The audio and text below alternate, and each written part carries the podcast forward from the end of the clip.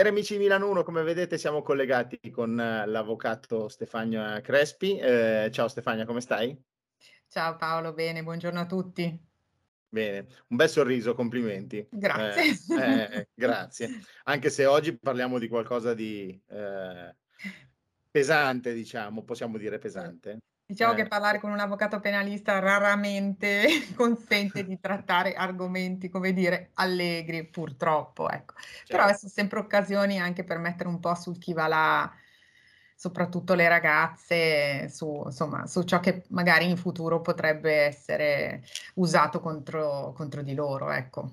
Certo, certo. Senti, oggi parliamo di revenge porn. Eh, mh, porno per vendetta, è giusta la traduzione? Sì, diciamo che eh, questo è un po' come lo stalking, cioè noi non, noi non ritroviamo questo, questa parola inglese nell'ambito del nostro ordinamento, nel senso che da noi viene chiamata come diffusione illecita di immagini o video, o video sessualmente espliciti. Ed è proprio la, come dire, possiamo definirla la diffusione di materiali che inizialmente eh, sono stati fatti per rimanere privati e invece vengono diffusi contro il volere, quindi contro il consenso eh, di chi o ha fatto o ha partecipato a fare eh, questi video o queste immagini. Questa è, diciamo, una norma molto lunga, molto complicata, proprio da un punto di vista proprio di, eh, di parole, ecco, per cui anche gli esperti inizialmente si sono un po', come dire, ehm, affannati nelle, nelle, poi, nelle poi spiegazioni delle singole poi parole utilizzate, perché è proprio una norma un po' lunga, ecco. Sì, sì, certo. Senti, ma questa eh, cosa tutela quindi a questo punto? E diciamo che tutela diversi aspetti di quella che può essere una sfera privata, quindi comunque la propria dignità, la propria immagine, la propria integrità morale, ma anche la privacy, perché si tratta appunto di immagini che sono state comunque fatte in un contesto privato, ecco. E invece Certo. avviene purtroppo una diffusione virale. Certo, colpa anche dei social, di internet, di Eh sì, queste a maggior ragione se eh, è più facile rispetto a quando noi eravamo ragazzi eh, diffonderla in modo virale. Certo, perché secondo me questo fenomeno poteva già esistere prima, però magari era una foto che passavi uno a uno, Eh, e eh, invece quindi adesso è una foto che passi uno a un miliardo. e- esatto, e i tempi sono molto diversi perché se la foto passava, eh, non so come dire, a giorno a giorno, a ora a ora, qua nel giro di minuti, per non addirittura parlare di secondi, abbiamo appunto quello che ho già definito tre volte, una diffusione virale di qualcosa che doveva rimanere privato invece. certo.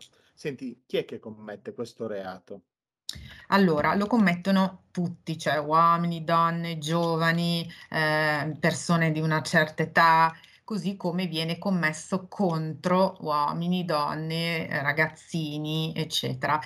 Statisticamente è maggiore il numero, diciamo, di vittime femminili rispetto a quelle maschili.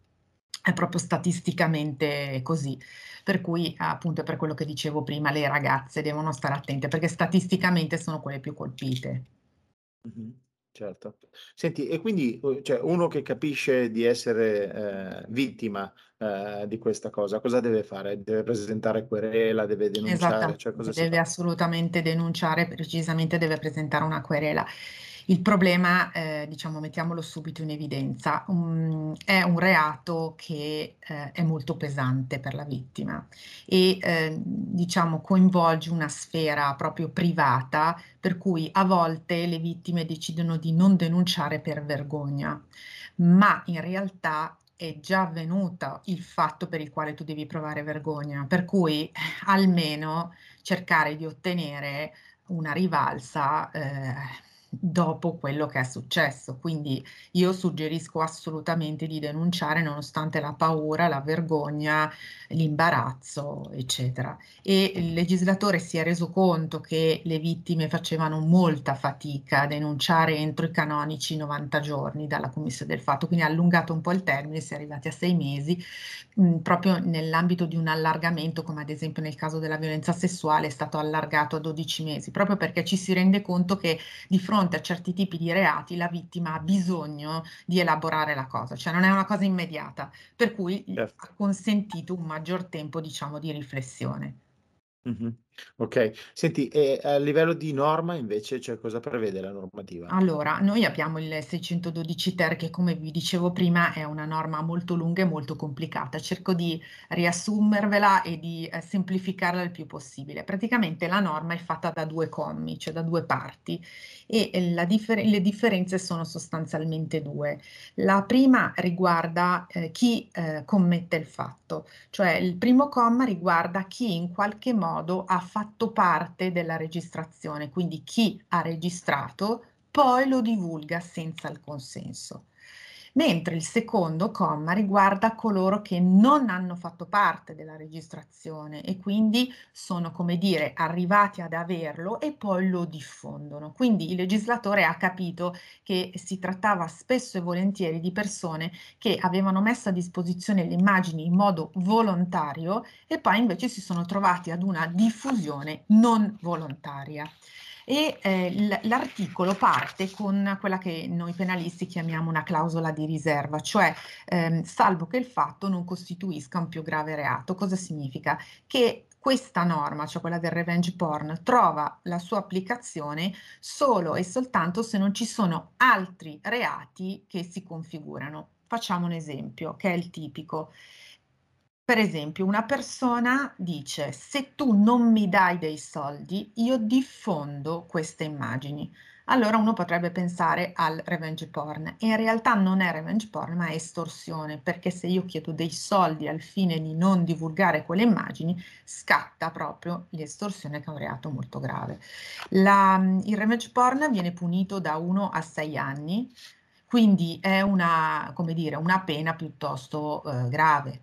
Ecco. Mm-hmm. E ehm, poi ci sono delle circostanze aggravanti che portano la pena, diciamo, ad aumentare, come ad esempio se si eh, commettono questi fatti a danno del coniuge o comunque di una persona con la quale si è stati legati da una relazione sentimentale oppure se eh, viene commesso nei confronti di persone che hanno un'inferiorità fisica o psichica o a danno di una donna eh, incinta.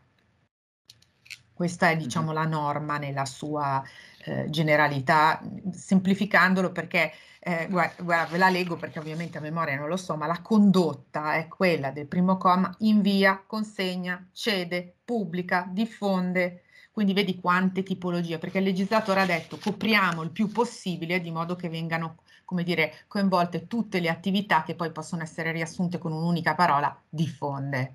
Certo. Senti, hai parlato di una pena, ehm, di anni, ma Sì. c'è anche la pena pecunari pecuniaria, cioè Allora, ehm, no, è da 1 a 6 anni, però chiaramente quando si presenta una una denuncia, la, ehm, vittima ehm, oltre a voler perseguire, diciamo, penalmente la persona, nell'ambito del processo si costituirà parte civile e chiederà un risarcimento del danno. E allora eh, non si può chiamare pena, ma si deve dire è un risarcimento, diciamo, economico del danno in base a che tipo di diffusione ha avuto, eccetera. Certo. Tenete conto che eh, è anche capitato che a fronte di fatti così gravi la vittima si sia uccisa Stiamo sì. parlando anche di ragazzini eh, che non riescono a sopportare l'onta no, di questa diffusione di, di, di, dati davvero personali e quindi è capitato purtroppo che si siano anche suicidati. Un'altra cosa che hai detto prima era immagini o video a contenuto sessualmente esplicito, cioè perché ci sono immagini a contenuto esplicito e non esplicito esplicito, cioè Allora, diciamo che in un'ottica di, eh, come dire, non avere dubbi, eh, mm-hmm. quello esplicitamente è stato indicato, è stato diciamo messo proprio per non avere dubbi, no? Ed è un, diciamo, una, un, una, diciamo, sono delle parole che sono, stratte, sono state tratte da un altro reato che è quello di pedopornografia e quindi diciamo che in generale si tende ad applicare questi, no, questi video piuttosto che queste immagini immagini a contenuto sessualmente esplicito, intendendosi che vi deve essere sostanzialmente una nudità. Ecco, perché altrimenti non, diciamo, ci sarebbe stato un po' una, una, problematica interpretativa. Ecco, invece la Cassazione ha chiarito che si deve trattare, insomma, tendenzialmente di una nudità. Ecco. Certo. Come quando dici anche che questi materiali devono rimanere privati, cioè, eh, allora, qui eh, ci tengo a dirvelo. Allora, ehm, la norma sulla violenza sessuale ehm, non prevede il, la parola consenso. No? Mm. Quindi eh, u- utilizza la parola costrizione, violenza, minaccia, eccetera. No? E Amnesty International sono anni che lotta per inserire nell'ambito della norma la parola contro il proprio consenso, ok? La parola consenso. Allora, il revenge porn, che è più, diciamo, giovane come fattispecie, allora il legislatore ha pensato bene di inserirlo fin dall'inizio, così non ci sono eh, equivoci e anzi, come dire, abbonda eh, nella, nelle parole proprio per non lasciare alcun dubbio sul fatto che questa diffusione sia assolutamente contraria al volere della persona interessata. Quindi si dice proprio destinati a rimanere privati, diffusi senza il consenso delle persone rappresentate. Quindi non ci possono essere dubbi interpretativi. Ecco. Mm-hmm. Ha preferito chiarirlo sotto qualunque punto di vista. Ecco. Certo, ma ci sono delle persone che si, che si spingono a commettere eh, il revenge porn eh, per qualche motivazione, cioè... Allora, diciamo che la motivazione prevalente è come dicevi tu all'inizio, è la vendetta. Cioè generalmente chi commette questi fatti sono eh, ex fidanzati, ex fidanzate, ex mariti, che ovviamente avevano la possibilità di gestire queste immagini all'interno assolutamente di un consenso, no? Poi si lasciano e quindi te la faccio pagare e quindi diffondo queste norme, eh, queste norme, scusate, questa, queste, questi video questi, o queste Immagini. foto, mm. Esatto. Quindi eh, per questo che c'è stata la distinzione tra chi faceva queste immagini e chi invece le ha ricevute e poi le diffonde a terzi, no? per cercare proprio di punire la condotta a 360 gradi. Però, però eh, c'è, e c'è un enorme però, eh, nell'ambito della prima parte eh, non della norma non rileva la motivazione che ha portato il soggetto a, difendere, a diffondere queste immagini, cioè eh, il, ehm, in termini diciamo penalistici si parla di dolo generico, cioè non interessa al giudice andare a vedere la motivazione prevalente che ha spinto la gente a fare questa condotta eh, illecita. Interessa solo ed esclusivamente ehm, mi aiuto. Hai spento la telecamera. Eh, non so perché, ma evidentemente eh, gesticolando come sono solita fare, eh, devo ricominciare. No, no, tranquilla, vai, vai avanti, metto a posto io, tu vai avanti. Ero arrivata, ehm, ah sì, allora la, la prima parte quindi non, della norma non eh, porta a vedere eh, la motivazione che ha portato il soggetto ad agire. Invece se e qualora la diffusione avvenga da parte di chi non ha fatto la registrazione, allora ci deve essere invece il cosiddetto dolo specifico, cioè una motivazione che ha spinto eh, il soggetto ad agire, che è quella di recare nocumento, cioè danno alla persona. Certo. Senti, eh, nella percentuale sono più uomini o donne che commettono? Cioè, più uomini? Eh, purtroppo sì, cioè eh. sono eh. uomini che commettono e, come dicevo prima, invece eh, donne e le vittime. Vi volevo raccontare eh, una, una, diciamo una, un caso che mi è capitato di, di gestire che riguardava una ragazzina eh, che però era molto piccola c'era piccola, aveva, aveva 13 anni, aveva il suo fidanzatino che aveva 13 anni e che ehm, diffuse, eh, diciamo, fecero delle, delle immagini sessualmente, diciamo, eh, contenuto esplicito, eh, all'inizio rimasero tra di loro, poi loro si lasciarono e quindi questa immagine poi venne mandata all'amico che lo mandò all'amico, che lo mandò all'altro amico, venne diffusa in una chat, la ragazza ritornò ad avere questa, eh, questa immagine e decise di eh, denunciare. Eh, tuttavia, i, al momento della commissione del fatto, i ragazzini non erano imputabili, cioè non avevano 14 anni, no? nell'ambito del nostro ordinamento scatta l'imputabilità se il agente ha almeno 14 anni. 14 anni. Quindi non ci fu, diciamo, il discorso dal punto di vista eh, penale, quindi non ci fu un procedimento penale, ma ci fu, eh, diciamo, un procedimento che riguardava eh, sempre il Tribunale dei minorenni, ma sotto il profilo, diciamo, delle assistenti sociali, quindi le famiglie di questi ragazzini vennero interpellati eh, dagli assistenti sociali per valutare se la loro condotta fosse, come dire, idonea per ehm, educare eh, questi minori.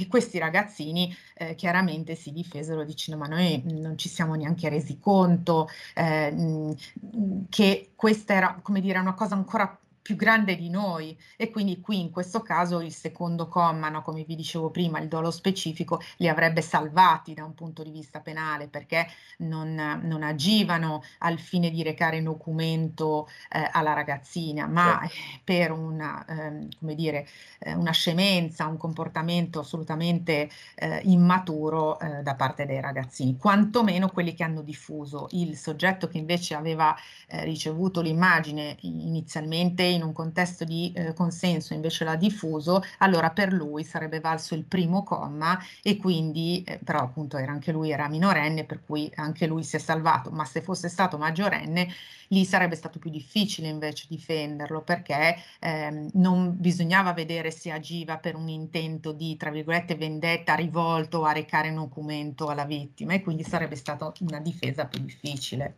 Certo. Certo. Senti, ma ti è mai capitato di difendere qualcuno che ha fatto eh, il revenge porn? Ah, eh.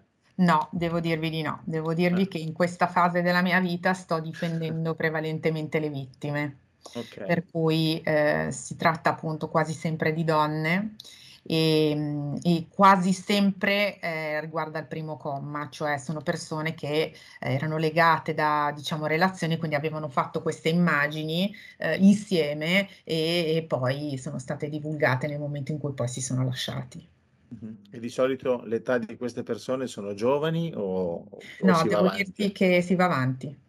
Ah, si va avanti? Io avrei pensato che fossero Eh no, praticamente cioè, quasi tutti giovani. soprattutto, mhmm, diciamo, ehm, da quello che, ehm, mi riferiscono, ehm, l'utilizzo dei dei social, eccetera, porta ad avere, diciamo, delle relazioni, ehm, an mhmm, utilizzando appunto anche, ehm, strumenti appunto, ehm, social, eccetera, per cui, ehm, an tutti quelli che si sono separati, che quindi sono single, Mh-mh. eccetera, iniziano questo tipo di attività e quindi virtuali, chiamiamole così, sì. E, e, quindi poi ci si ritrova in queste situazioni di, di grosso imbarazzo. Quindi diciamo che è difficile quando uno si separa trovare il modo di una buona convivenza? Ah, io, diciamo, no, no, come percentuale? Questo non, questo non, lo so, quello che dico è che eh, da quello che mi riportano, eh, diciamo, molte volte le relazioni tra eh, persone adulte iniziano in modo virtuale sì. e quindi ehm, ci può essere lo scambio di questa tipologia di immagini e quindi poi arrivare anche a, ehm, a, alla commissione di fatti perché poi c'è la divulgazione delle immagini. Okay. Del resto, eh, questa, apro una piccolissima parentesi che non è sul revenge porn, non so se avete sentito che Cazzaniga, l'ex pallavolista della nazionale eh, appunto di pallavolo, ehm, ha avuto una relazione virtuale per anni con una donna che faceva finta di essere X, ma in realtà era Y, quindi lui non l'ha mai vista in carne ed ossa, ma non ha neanche sì, mai visto, eh, non l'ha mai vista in carne ed ossa e questa è riuscita a fregargli 700 mila euro. Questo non c'entra niente con revenge porn, riguarda quella che, che definiamo una truffa romantica e, e e questo però per farvi capire che non riguarda soltanto sprovveduti o gente, no, no, no riguarda gente normalissima, eh, Cazzaniga cioè, è una persona assolutamente normalissima, ecco, però per dire come queste relazioni virtuali poi possono oggettivamente eh, creare alcuni problemi. Io ho appena scritto certo. un post che ha creato, anche questo non c'entra niente con Revenge Porn, però questo ve lo dico perché tantissimi commenti sono rivolti, hanno sottolineato proprio, vedi che se, inizi, si iniziano le relazioni virtuali è un casino. Era questo, questi due che hanno cominciato appunto una relazione virtuale, poi invece si è passato in una relazione assolutamente normale con la convivenza e poi vabbè lui l'ha sfregiata eh, sul viso e per cui nel post parlavo dei vari reati che si potevano configurare oltre al maltrattamento, quindi c'era proprio la deformazione che è quella norma che è stata messa per, soprattutto per l'acido quando sì. si butta l'acido, ecco. Però questo, anche questo era per dire come un, è un caso che è partito mm-hmm. da una relazione virtuale e quindi sì. è, è, è, inevitabile che nell'ambito di una relazione virtuale eh, ci possa essere anche lo scambio di queste immagini e che poi dopo in un secondo momento l'utilizzo diventi illecito. Certo. Senti, hai parlato di post, io so che hai più di 10.000 follower, hai saltato questo numero magico, Sì, complimenti. sono, sono molto contenta, lo so che sono ancora piccolina, sono una pagina ancora piccolina, però nel mio piccolo sono, sono davvero molto contenta. Ho ricevuto un sacco, sacco, sacco di messaggi, di, di ringraziamenti, grazie perché si è venuta a creare una piccola community, diciamo, anzi ho ricevuto un bellissimo messaggio da un follower che mi ha proprio fatto i complimenti perché dice che sono riuscita a creare questa community nella quale c'è uno scambio di opinioni su determinati casi, no? Per certo. cui questo mi rende davvero molto contenta anche perché il lavoro che c'è dietro è molto più di quello che uno possa pensare, no? Mi no, lo ti diverti. Io, io lo no, so. Cioè, io... io... mi diverto perché comunque è bello, mi piace, ho trovato davvero una chiave eh, simpatica per parlare di argomenti, come abbiamo detto all'inizio, un po' pesanti, ma nello stesso tempo ehm, c'è un lavoro enorme dietro, eh, quindi lavoro molto più di prima, ecco. Sì, sì, lo, so, immagino. No, ma sai, guarda, tante volte anche a me dicono, ah, ma tanto tu ti diverti perché intervisti le persone, fai le rubriche, fai... Sì, ma non è che è proprio tutto facile e immediato, cioè si registra, ci si connette. Si... Eh, ad esempio oggi hai dovuto studiare andare. una norma, cioè Bravissimo. hai dovuto guardartela, leggertela, capirla, sì, perché a noi di certo. come facevi a fare queste domande. Certo, ehm, quindi è è così. Allora io intanto ti ringrazio, uhm, sicuramente tanto perché è sempre un piacere averti ospite, anzi, te ehm, ci ci vedremo ancora spesso, l'avevamo già detto, quindi quando vuoi, quando, uhm, hai tempo, io Milano 1 è disponibile, ehm, per te. Grazie, grazie mille. Ehm, ti ringrazio ancora, ehm, avvocato Stefania Crespi. Ehm, ricordiamo siti e cose del genere? Sì, certo, la mia pagina Eh. AVV Crespi su Okay, Instagram. perfetto. Stefania, io ti ringrazio ancora, grazie, buona giornata, buon Grazie lavoro, ci vediamo alla prossima. Grazie mille, ciao, buona Ciao, buona ciao, giornata a tutti. grazie.